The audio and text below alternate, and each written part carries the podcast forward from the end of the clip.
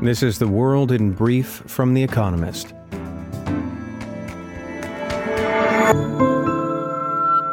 Our top stories. Russia's strikes on Ukrainian infrastructure caused mass blackouts and obliged officials to remove three nuclear power plants from the national grid as a precautionary measure. The western city of Lviv was left without light and had interruptions to its water supply, according to its mayor. Rockets killed three people in Kiev, the capital. Meanwhile, Moldova, which borders Ukraine to the east, also experienced a massive outage that left over half of the country without power, according to its government. Judges from Britain's Supreme Court ruled that Scotland's devolved parliament cannot pass a law calling for a referendum on independence without the approval of Britain's government. Scotland's First Minister, Nicola Sturgeon, argues that the result of a referendum in 2014, in which Scots rejected independence, is out of date. But the government in Westminster does not want another vote. Miss Sturgeon tweeted that such a law makes the case for independence. America suffered yet another mass shooting when a gunman killed at least six people in a Walmart supermarket in Chesapeake, Virginia. The assailant, thought to be a manager of the shop, later shot himself. On Saturday, a shooting at a nightclub in Colorado killed five people and injured 17. International tourism will reach 65% of pre pandemic levels by the end of 2022, according to the World Tourism Organization, a UN agency. The lifting of COVID 19 restrictions led to a holiday boom this year, with over double the number of foreign trips between January and September compared to the same period in 2021. A gloomy global economic outlook may yet weaken the industry's recovery. Twin bomb attacks on Jerusalem's bus network during rush hour killed one and injured at least 18 people. Israeli police blamed the explosion on Palestinian militants, though no group has yet claimed responsibility. The blasts, which are the first bomb attacks on Israeli civilians since 2016, according to local police, follow months of heightened Israeli Palestinian tensions. Jair Bolsonaro, still Brazil's sitting president, formally challenged the result of the election that he lost to Luiz Inácio Lula da Silva on October 30th, claiming that older voting machines were untrustworthy. Brazil's, Brazil's courts, as well as political leaders at home and abroad, have already accepted Lula's victory but Mr. Bolsonaro's intervention might rouse his die-hard supporters. HP said it would lay off as many as 6,000 people, more than a tenth of its workforce, making it the latest big American technology firm to scythe staff. It hopes to cut $1.4 billion in annual costs. HP reported a 0.8% decline in net revenue this year compared with last. Demand for its PCs and laptops was particularly soft. And fact of the day $63 billion, the amount that firms have raised from IPOs on Chinese exchanges this year, compared with $21 billion in New York. And now here's a deeper look at the day ahead. South Korea's economic quagmire. When the Bank of Korea's Monetary Policy Committee meets on Thursday, Rhee Chang-yong, its governor, is expected to raise its interest rate above the current level of 3%. Failure to keep up with America's Federal Reserve, which hiked rates to 3.75% on November 2nd, could trigger capital flight from South Korea, further weakening the won. But increasing rates also carries risks. Bond markets have been in turmoil for almost two months since the governor of Gangwon province refused to pay back creditors who bought bonds issued to fund the construction of Legoland, an amusement park. A U turn from the Gangwon government and a liquidity injection into the corporate bond market did little to calm investors. With personal debt levels high, the central bank is under pressure to keep rates steady to avoid defaults and fend off a recession. Mr. Rhee has warned of growing signs of stress. He may be talking about himself as much as the economy.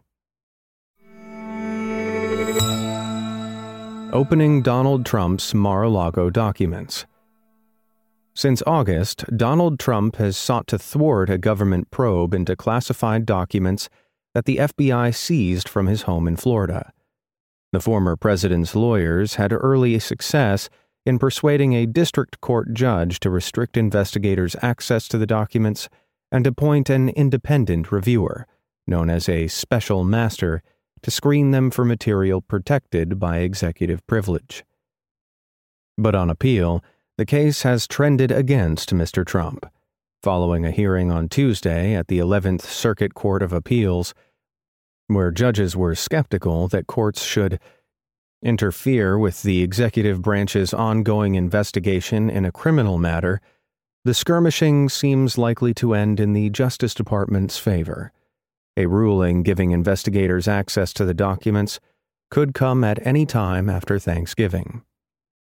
Last week, Merrick Garland, the Attorney General, named Jack Smith as special counsel to take on both the Mar a Lago documents and Mr. Trump's role in the January 6th insurrection.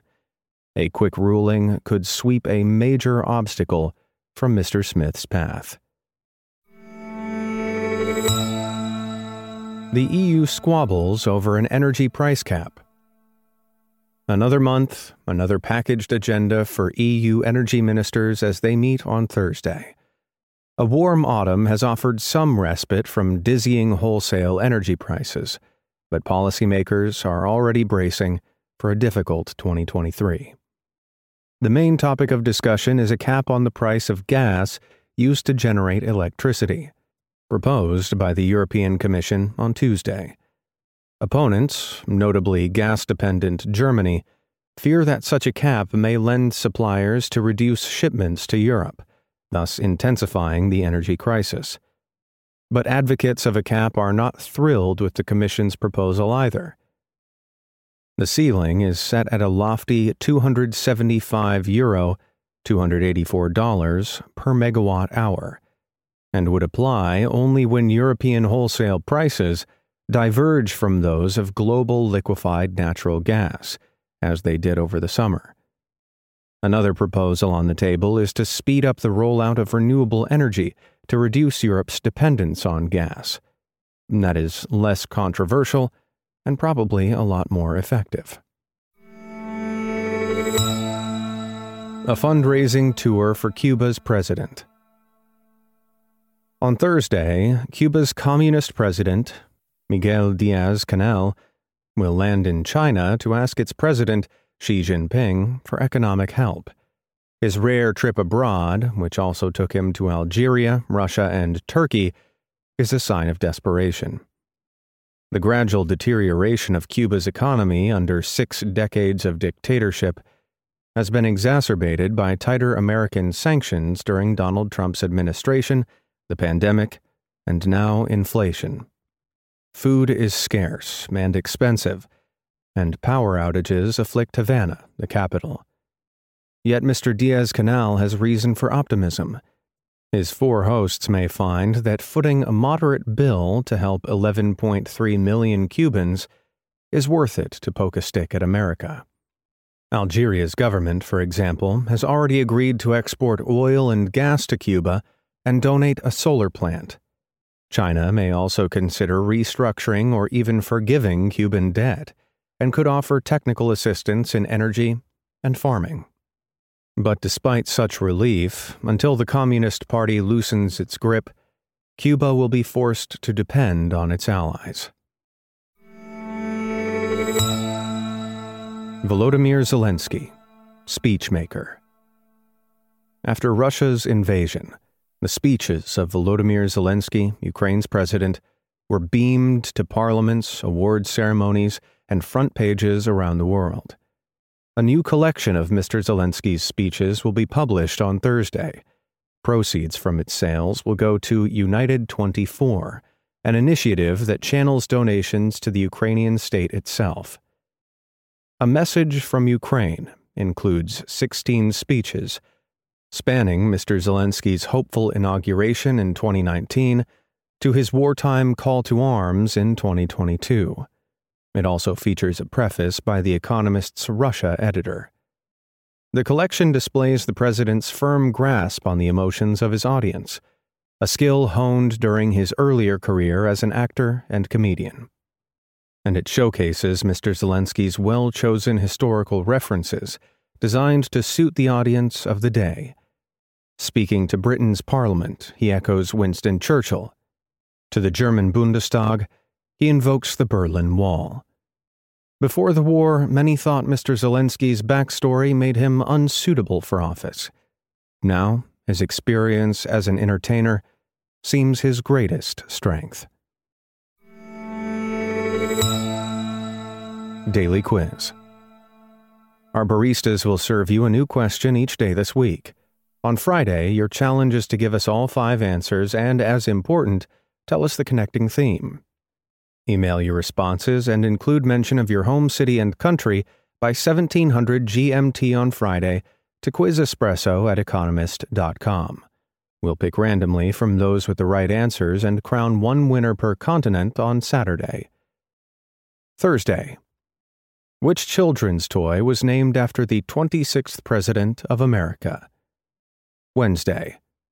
Which marsupial featured as a ferocious Warner Brothers cartoon character? Finally, here's the quote of the day from Georges Clemenceau who died on this day in 1929. War is a series of catastrophes that results in a victory. That's the world in brief from The Economist, available three times every day of the week. You can also hear interviews and analysis from our journalists, including our current affairs podcast, The Intelligence, on your podcast app and subscribers to The Economist have access to each week's full edition in audio. Just download the Economist app to start listening.